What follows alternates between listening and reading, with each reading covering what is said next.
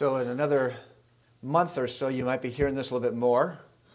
Probably done a little bit better, but you might be hearing this. It goes like this uh, Noel, Noel, Noel, Noel, born is the King of Israel. The Noel is just a word for Christmas or birthday in French.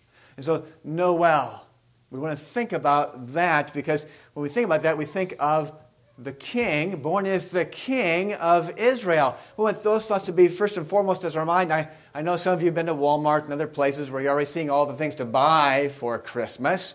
But I want you to think about that next line Noel, Noel, Noel, Noel. Born is the king of Israel. What kind of king and what does his kingdom look like? And that's what I, I want us to think about today. What does that kingdom look like?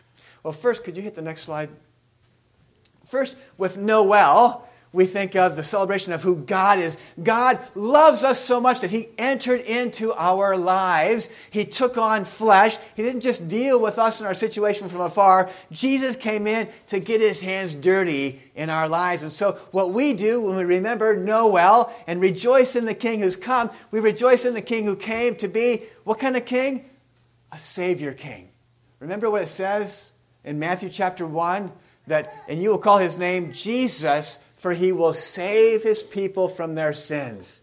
And so we call him Jesus because he's coming as a Savior. And we delight in him and we keep our eyes focused on him. The next one? But you know, sometimes what happens is we try and do life without God. If you look at, there's different names for God in the Old Testament, and one is El. And so, how easy is it for us, instead of doing the singing and rejoicing and the, and the God who's going to come and going to change everything and establish his kingdom and rule and reign in our lives? Well, I just assume God not be here. Can I just take care of it myself? And you know what that does is that leads to the very first verse in our gospel reading for today. Let me read that verse while Roberta puts up that next part. So, how do you read all three of these? You read it Noel, Noel, Noel. Huh. Well, what's. You remember now with me, right, that this is the L? The loser slash better translation, Lutheran slash trusting God, loving my neighbor, right? But look at, if you would, if you would, at, at the gospel lesson Luke 18, verse 9, he also told this parable to some who trusted in themselves that they were righteous and treated others with contempt. Trusted in themselves that they were righteous and treated others with contempt. You know, when we trust in ourselves that we're righteous, you know we're not trusting? Okay? And you know, when I stop trusting God, that sometimes my loving others, especially if they're not very love worthy, Again, it's easy to love people that are easy to love, right? Cute little babies. It's kind of like puppies, right? Everybody loves a pup. Well, some of you cat lovers may not love puppies. I get that. Okay. My head elder is not a cat lover or not a dog lover. Okay, I get that. But most people, when you look at a little puppy, that's just so cute and you just love them, right? Okay. Children, they're easy to love most of the time until they get to be about 13 or so, somewhere in there. Some people are just really easy to love. Some people are really hard. You know what God always encourages? He says to love everybody, right? Love those who are in need. Care for those that no one else cares for. How will we get the strength and the energy to do that? Even those despised, horrible people like those tax collectors. How many of you, when you hear the three letters I, R, S, just smile inside. They just elicit such wonderful feelings and thoughts of, of happiness and pleasure. And I just love those people, unless you work there and you work with some of them. You're like, yeah, I really love some of those folks that work there. But otherwise, those three letters put together may not elicit thoughts and feelings of joy and uprightness. Well, there's a tax collector. And if you think the IRS doesn't bring a lot of good feelings with it, Tax collectors, remember, are those who are Jewish people who've turned against them, their own nation, to serve the Romans. And they would oftentimes take way more than they needed to. And so you could certainly see how this Pharisee, this one who strives to do everything right, okay, would look down his nose at this tax collector, despising him. Who are those in your life that it's easy for you to look down at and despise? Don't tell me, just think about it.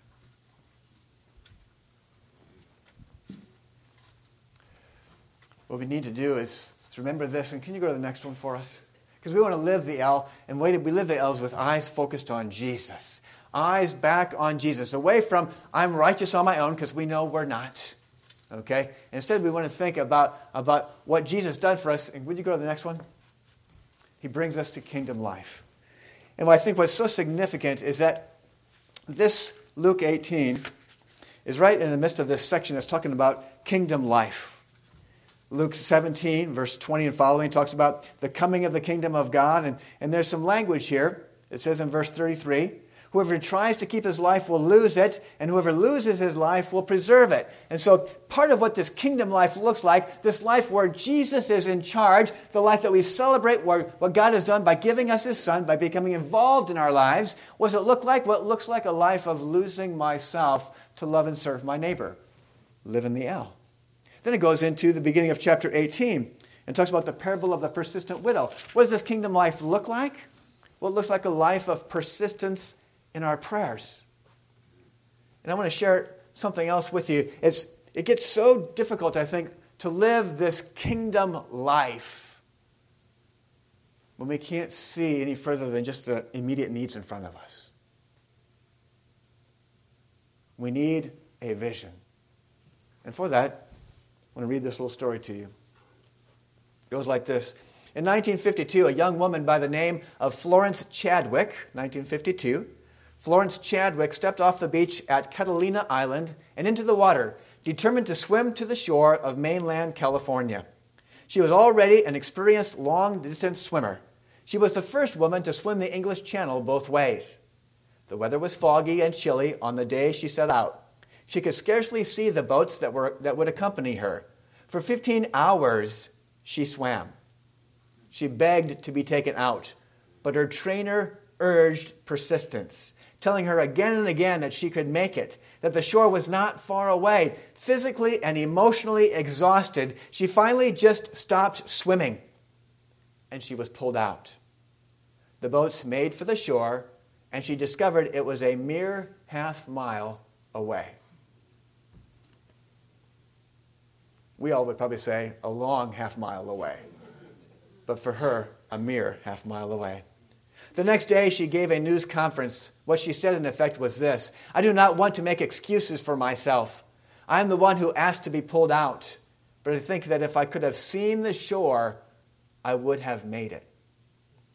Two months later, she proved her point. On a bright and clear day, she plunged back into the water and swam the distance. He goes on to say this Brothers and sisters in Christ, at the heart of all our praying must be a biblical vision. That vision embraces who God is, the one that we can trust, what He has done, who we are, where we're going, what we must value and cherish.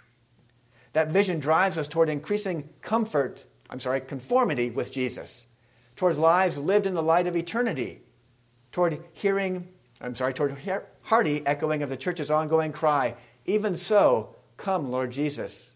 That vision must shape our prayers, so that the things that most concern us in prayer are those that concern the heart of God. Then we will persevere in our praying until we reach the goal God Himself has set for us. A grander vision, a bigger vision. We are called as God's disciples. We are called as those who He has loved and invested to, by His mercy, make us His own. So we might have a new attitude towards everything. It's no longer attitude of I'll take care of myself, I'll meet these different things, I'll do what needs to be done so that I'm right with God. It's a new attitude that comes out of God's come down to meet us where we are. And He continually comes to meet us where we are so that we are no longer righteous in what we do, but we're righteous in the Son. His mercy matters. And matters then with how we live out our lives, with this grander vision of is, is your life, is my life, is there room and improvement in our persistently praying for those, our brothers and sisters in Christ? Is there room for improvement? Yes, a hearty yes. Okay? Is there room and improvement for even praying for our own selves and our own needs? Yes. yes. There's so many times when we try and do it ourselves instead of persistently praying. Is there a need in our lives to show mercy to those around us? Is there a reason for us? Is there a need? Is there a need for growth in our lives to even live in God's mercy towards ourselves?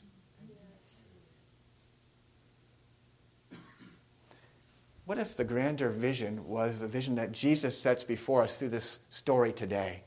He sets a bad example in front of us with the Pharisee, and a good example before us with that tax collector. One in need of mercy who humbly receives from God so he can then go about with a changed life. Then it goes on to the next little part where it talks about children being received by God. Again, children are great receivers. Maybe the vision that God has for you is that you will grow in, need, in being a receiver whose life is changed to share. Some of you that are sitting here might be great receivers. Okay? I get and get and get all the time. It's great but you might not be very good at then sharing with those around you. Some of you might not be very good at receiving at all. Just checking, am I missing the boat? You look a little, you look interesting today, if I can just say that. Some of you might not be very good at receiving at all. And God might be trying to say to you, today His mercy calls us. Noel, God's come. God comes to where you are. He continues to come where you are, to meet you right where you are. I love picking on you, Mark, so I'm going to pick on you one more time, okay? Just because it's so blasted fun, okay? if Mark looked at his situation as only life stinks, why doesn't God make this better? Why, do, why don't they call me faster from the hospital? Why don't they deal with this better? Okay? That's one way of looking at it, and it's a very difficult way of looking at it.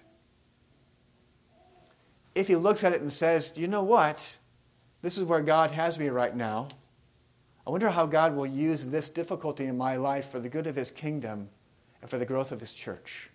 I wonder who I can show my faith to through this difficulty right now. In other words, I want to sing No Well and let God be a part of my suffering and struggle right now. Easy to talk about when I'm not suffering, hard to live, right? Yeah. And that's why I'm so glad you come. I'm so glad you all come so we can be reminded of God's bigger vision. The bigger vision isn't my personal happiness, my personal peace. The bigger vision is God's kingdom. That's why we're here, right? For God's kingdom purposes, that we might follow Him and we might urge others to come follow us, to live a life bigger than my own personal happiness or peace. You see, the tax collector or the Pharisee was all about, look at me, look how great I am. I can't believe you can't be as good as me.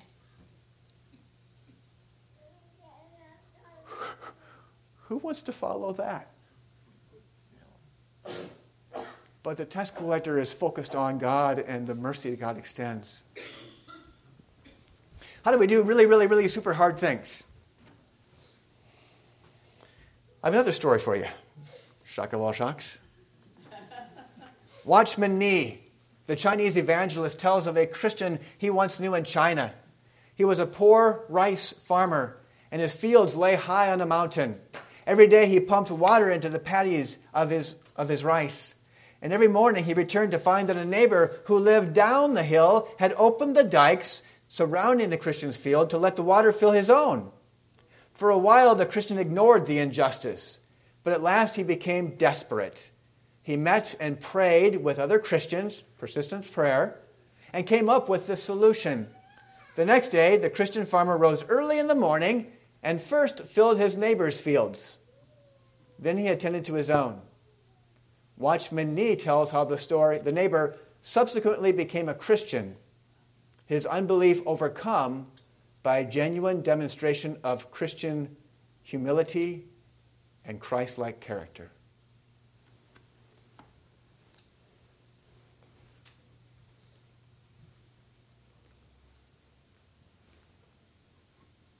Isn't that a great story?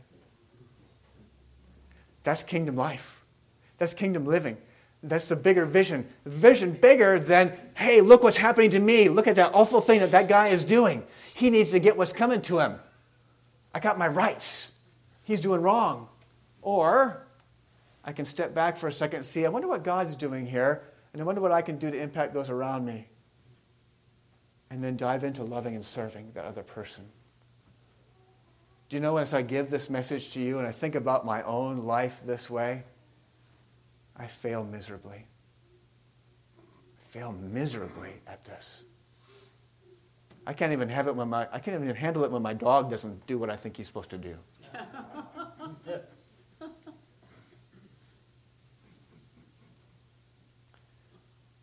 so what do we do now? If you're anything like your pastor, which I hope you're not in so many ways, but if you're anything like I am and you've failed miserably at this, what do we do? Do you remember what was on the screen right before Kingdom Life? Noel, Noel, Noel, Noel. That's what we need. We need a king who comes. What kind of a king? A Savior king. A king who comes to show us great mercy and to change our lives that we might then go about kingdom living. Amen?